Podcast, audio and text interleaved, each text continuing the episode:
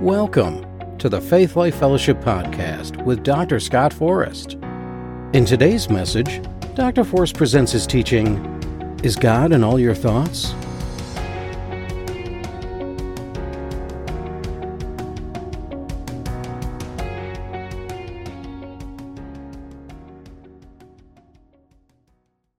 All right, praise the Lord. I felt impressed of the Holy Spirit to talk to you this morning on the subject of thoughts. And I'd like to begin by asking you a rhetorical question, which you see on the slide there. Is God in all your thoughts? Is God in all your thoughts? If you turn with me in your devices or your Bibles to Psalm chapter 10, verse 4, you'll see where I got that question. Psalm chapter 10, verse 4, King James Version. The wicked, through the pride of his countenance, will not seek after God. God is not in all his thoughts. Amen. So, from that, I get the question Is God in all your thoughts?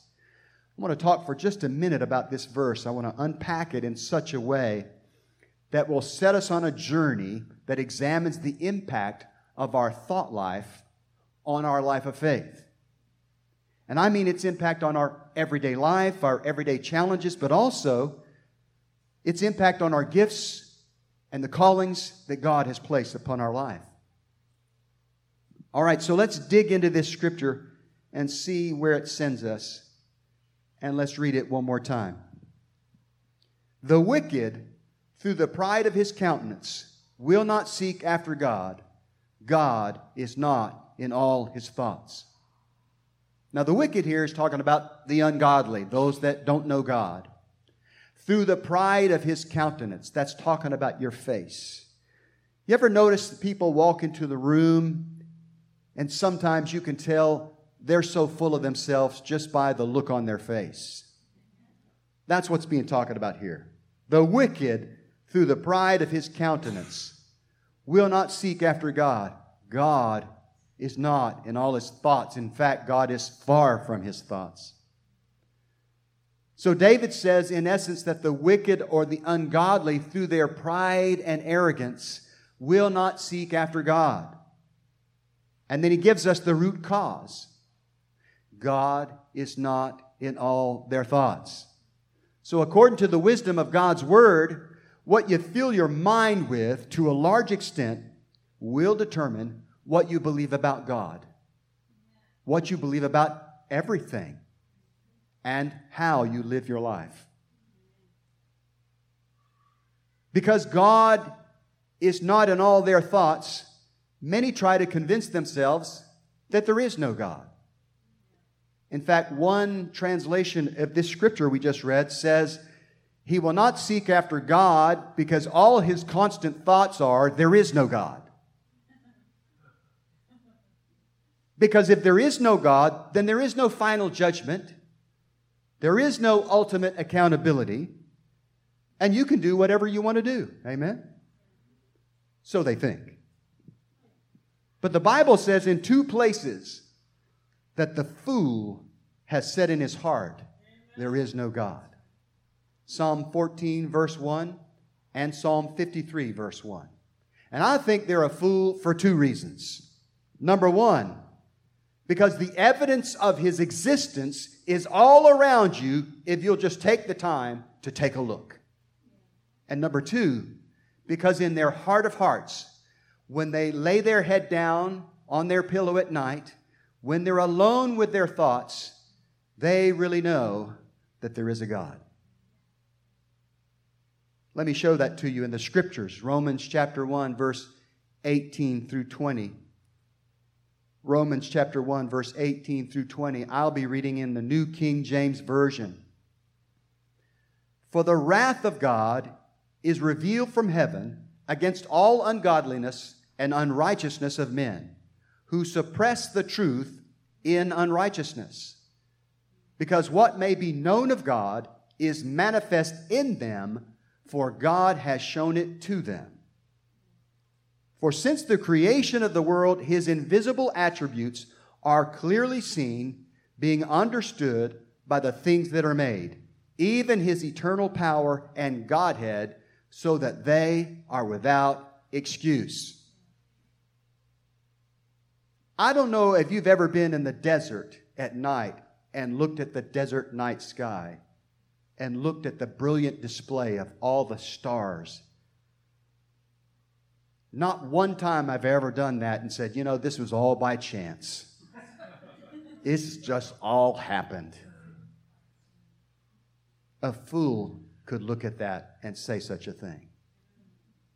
All the evidence is all around you in creation, in the heavens, on the earth, all the different species of animals, all the varieties of human races that have been created, and God is in all of it.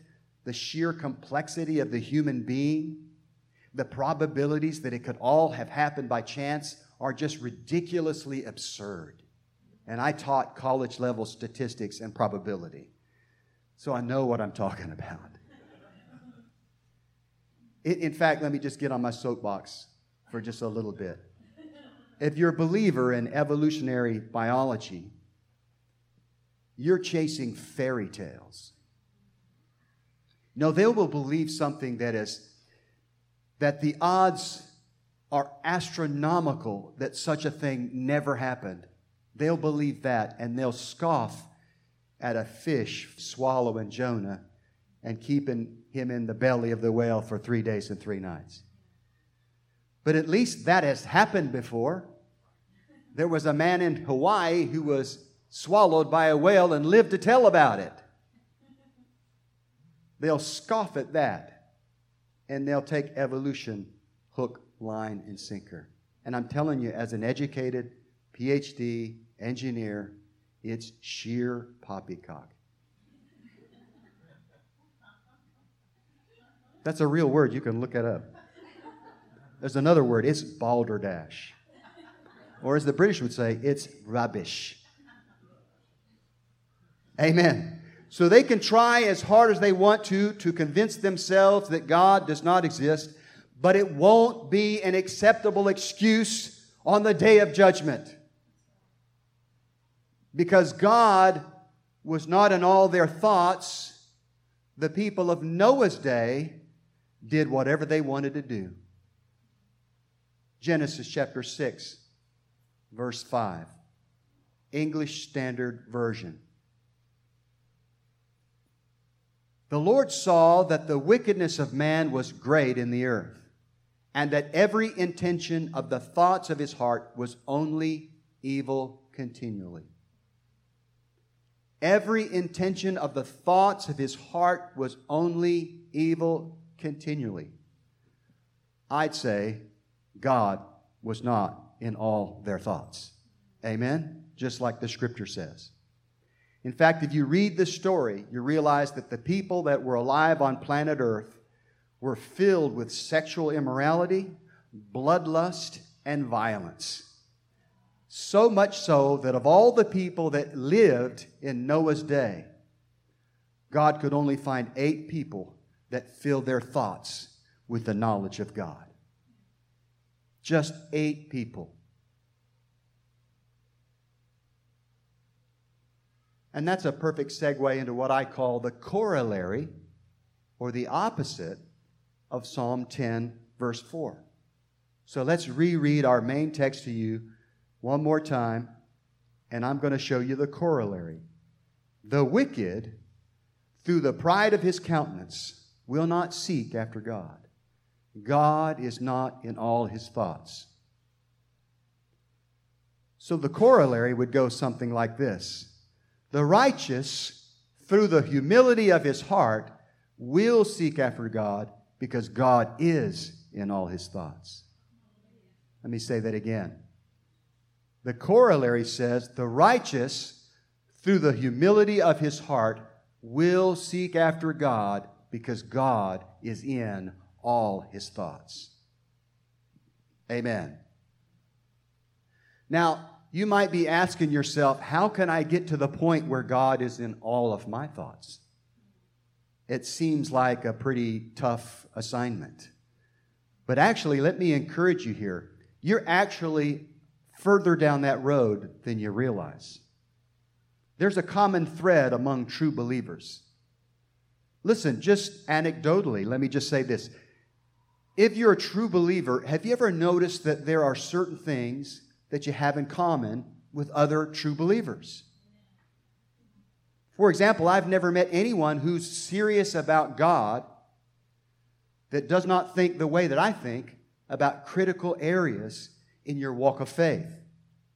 It may come out different in different people, but you will hear serious people of faith say the same kind of things because these kind of things dominate their thought life. For example, I want to fulfill my purpose in life.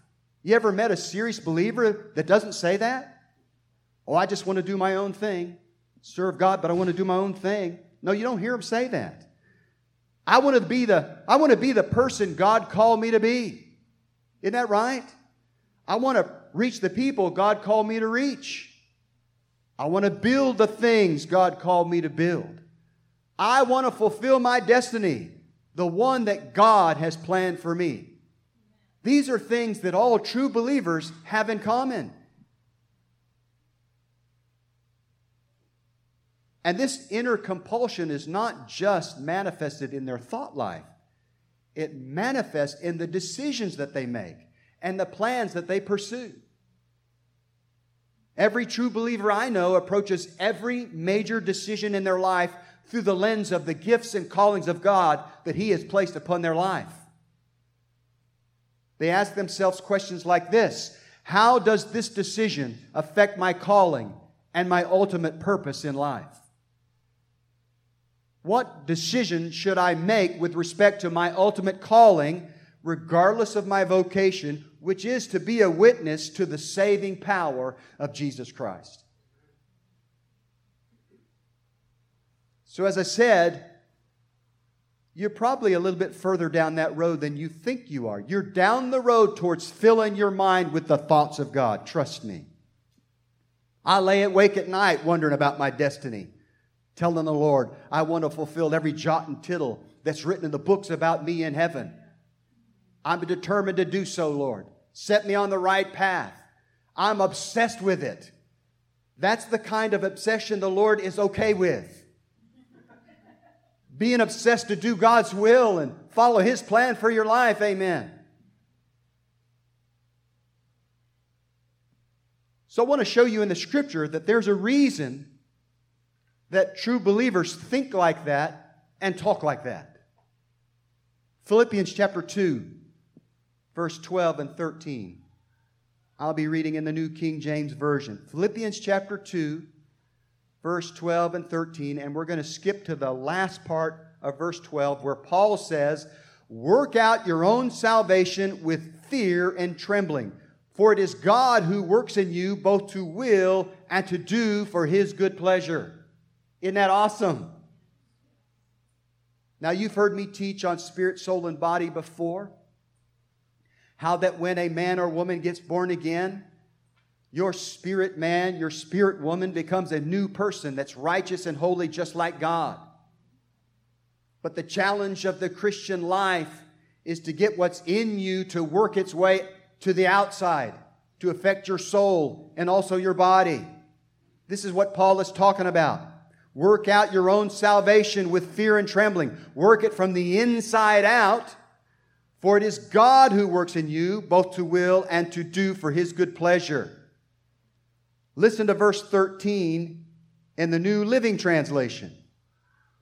For God is working in you, giving you the desire and the power to do what pleases him. Listen to it in the Passion Translation. This is amazing. God will continually revitalize you, implanting within you the passion to do what pleases Him. So there's a reason that people of faith who are serious believers walk and talk and think alike. Because God's on the inside of you. There's a force on the inside of you that, that, is, that is urging you to live the life that God has planned for you.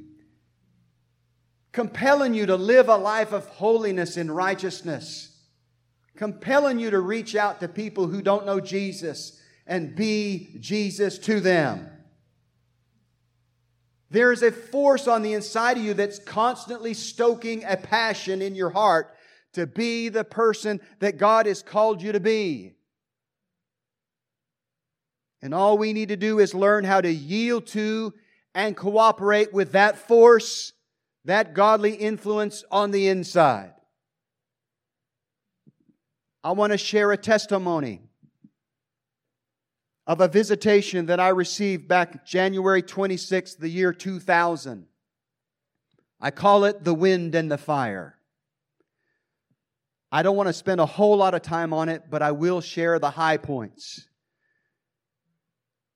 It was movie night at the Forrest Home.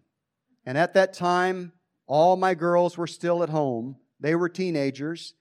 And guess who was the loser on movie night? As far as what we were going to watch. So they had a string of chick flicks lined up for the night. And I had had my fill of that. So I went to bed about midnight. And I think they watched movies till like 3 o'clock in the morning. So, about 2 o'clock in the morning, all of a sudden, I was awakened, and there was this powerful presence of God in the room. And the wind was blowing and the windows were shut. The drapes were flapping, the wind was blowing, the sheets on top of me were blowing off of me. And I knew it was the presence of God, and I knew it was the Holy Spirit. So I put my hands in the air and I began to worship the Lord.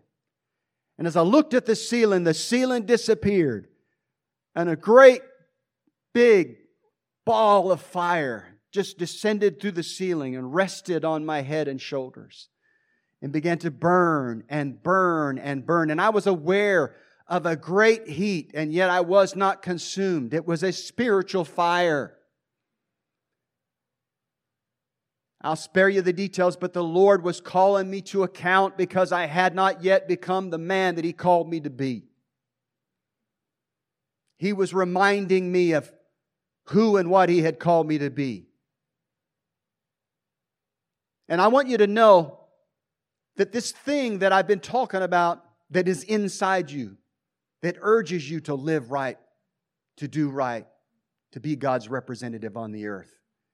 That was the first thing that came up out of my spirit without even thinking. I had my hands in the air. I said to the Lord, Oh Lord, the greatest desire in my heart is to be the man you called me to be to do the things you call me to do and reach the people you call me to reach. Lord, burn out all the dross. Take away anything in my heart that is not right with you, Lord. I want to be that man. That desire that I've been talking about, that you read there in Philippians 2 13, is in you, constantly stoking you. And listen, when you get in the presence of God, it will come to the forefront.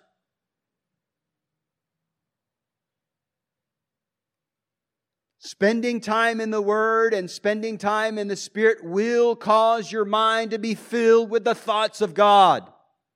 I promise you that night, all that I could think about was what God wanted me to do on planet Earth. Everything else was crowded out.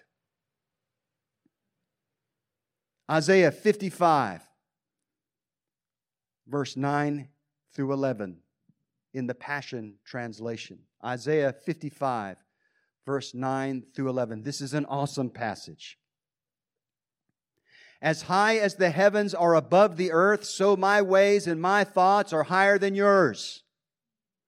As the snow and rain that fall from heaven do not return until they have accomplished their purpose, soaking the earth and causing it to sprout with new life, providing seed to sow and bread to eat so also will be the word that I speak. It does not return to me unfulfilled.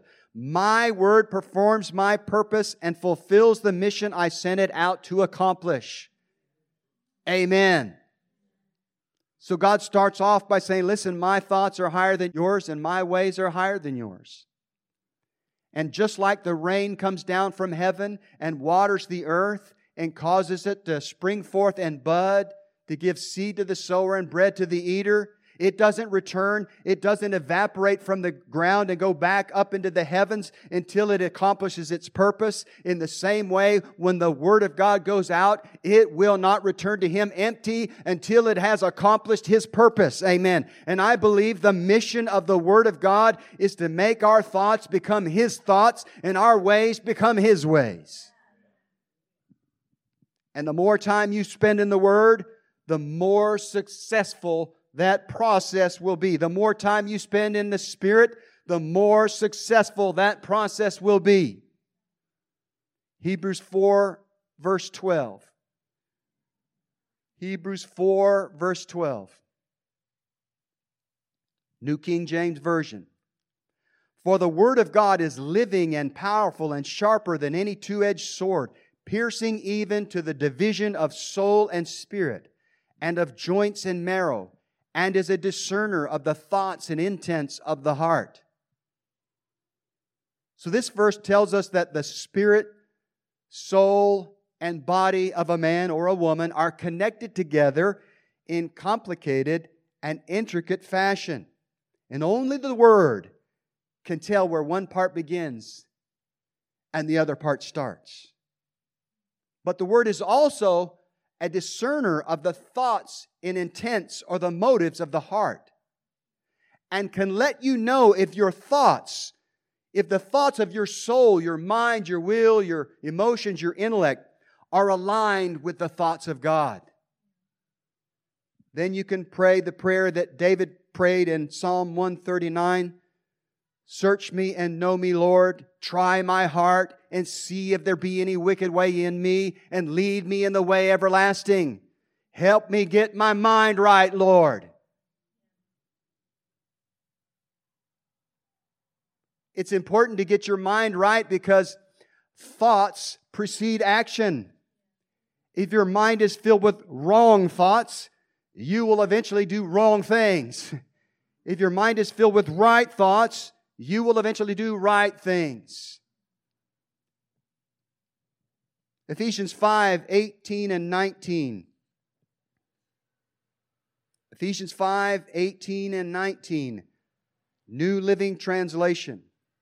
I love this translation, tickles me.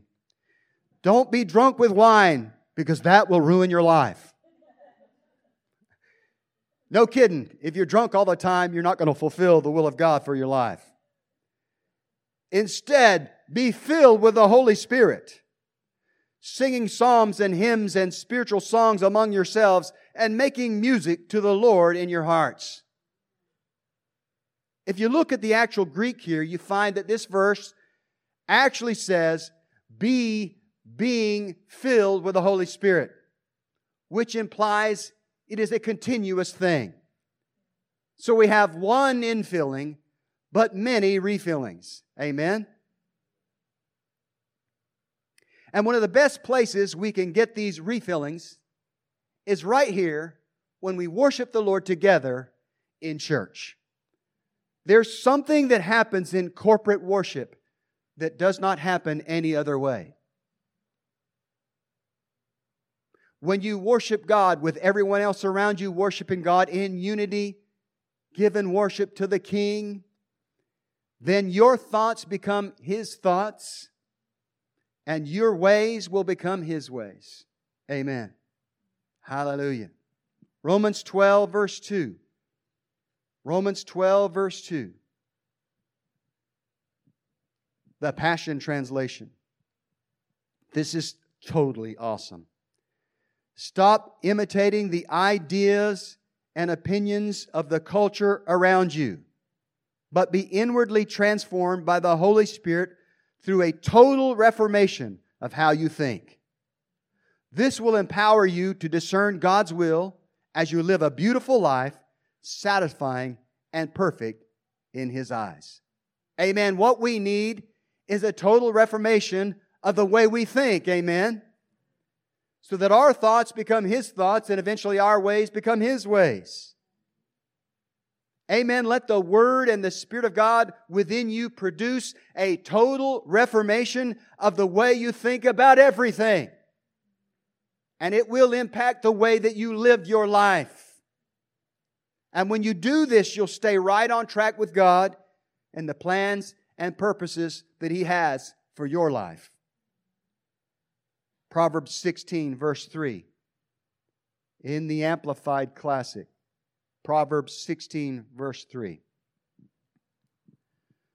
Roll your works upon the Lord, commit and trust them wholly to Him. That means completely. He will cause your thoughts to become agreeable to His will. And so shall your plans be established and succeed. The key to your plans being established and succeeding is causing your thoughts to become agreeable to His will. Amen. Don't just come up with a plan, a plan of your own, and ask God to bless it. That's foolishness. Learn how to roll your works on the Lord in prayer. If you think you've got the mind of the Spirit on a new venture or a new mission, lift it up to the Lord for correction, guidance, and direction. Allow your thoughts to become agreeable to His will and apply your thoughts to your new venture or your new mission. Amen. Psalm 40, verse 5. I know I am bludgeoning you with the word here, but I'm trying to make a point here. Bludgeon on. Amen. Psalm 40, verse 5, New King James Version. Many, O Lord my God, are your wonderful works which you have done, and your thoughts that also means your plans toward us cannot be recounted to you in order. If I would declare and speak of them, they are more than can be numbered. I remember when I first received this revelation, I said to the Lord, if that's true, I am missing a whole lot of them. I just was being honest with the Lord. I mean, if you're streaming to me 24 7, which is what this verse says in modern lingo, I'm missing a lot, Lord. Help me catch more of what's coming my way.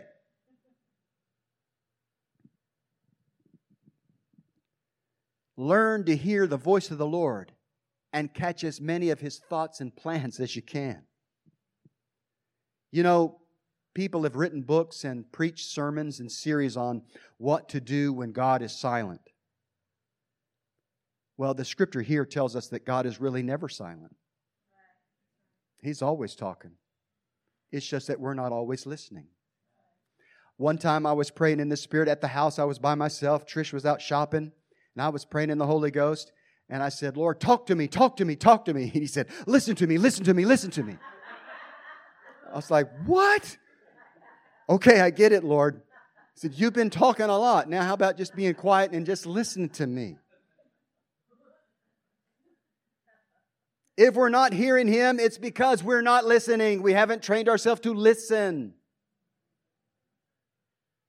Let me give you an example. This room right now, whether you realize it or not, is bathed with electromagnetic radiation. There are radio waves streaming into this room. There are television waves streaming into this room. And if you had the right receiver, you would be able to hear the words that are coming across those radio waves. You would be able to see the images that are coming across those television waves. And I'm here to tell you right now, as a representative of the Lord Jesus Christ, God has put a receiver in you that is able to hear the voice of God. Able also to see the images that He streams to you.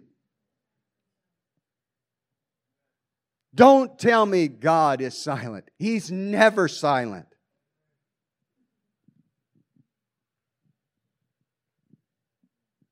There are times in my life when I've been aware of, like I said, 24 7 downloads from heaven into my mind and heart. My progression went something like this complaining to the Lord, that I wasn't catching as many as I thought I should. I was missing a whole lot. If thoughts are coming to me 24 7, I'm missing a lot. And then all of a sudden, he poured on the fire hose, and I had to say, slow down. Too fast. You know, typical week for me, I'll have three or four visions, and a dream or two, and so I'm constantly pulling out my phone in the middle of the night, going to the bathroom so I don't wake my wife, and recording what I'm seeing in the Spirit. Because He's talking to me all the time. He's talking to me all the time.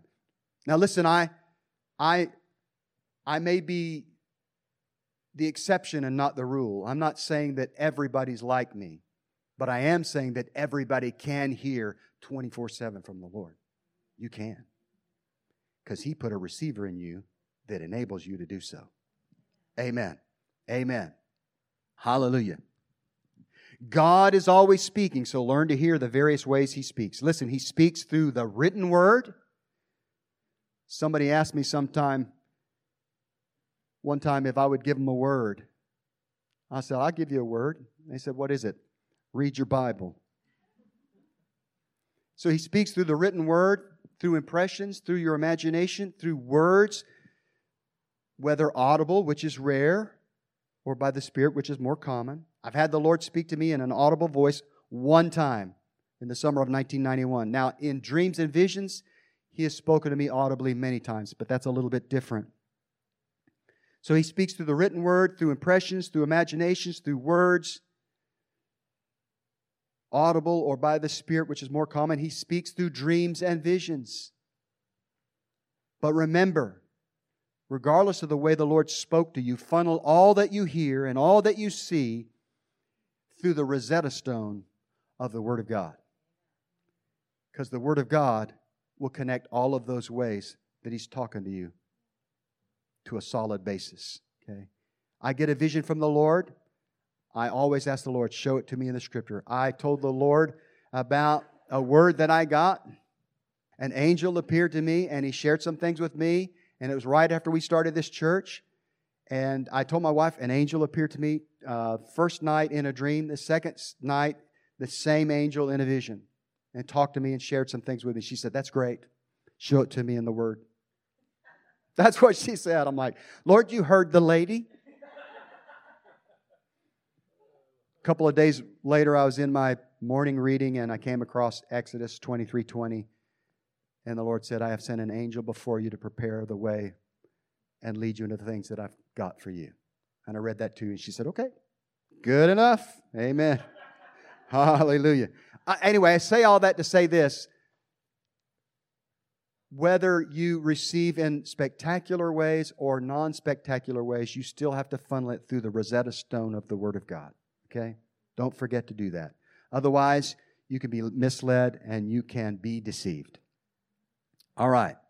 In other words, does what I saw or what I heard line up with the Word of God? If it does, it can be trusted. If it does not, it cannot. All right. So let's read one more time as we wrap this up Psalm chapter 10, verse 4, King James Version. The wicked, through the pride of his countenance, will not seek after God. God is not in all his thoughts. So learn to live the corollary that we talked about before. Through humility, seek after God, and let your heart and mind be filled with all his thoughts. All right, let me leave you with one last scripture. Bludgeon on, the man said. So, one last scripture Philippians chapter 4, verse 6 through 8. Very familiar passage. New Living Translation. I love the way this is shared here.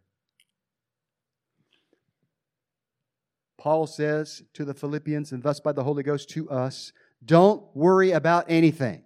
Instead, pray about everything. Tell God what you need and thank Him for all He has done. Then you will experience God's peace, which exceeds anything we can understand. His peace will guard your hearts and minds as you live in Christ Jesus. And now, dear brothers and sisters, one final thing. Listen to this. Fix your thoughts on what is true and honorable and right and pure and lovely and admirable. Think about these things that are excellent and worthy of praise. So, Paul tells us not to worry about anything, to pray about everything, thank Him for what He's done and what He's going to do. Let the peace of God guard your heart and mind and change the way you think and let God be in all your thoughts. Amen. Amen.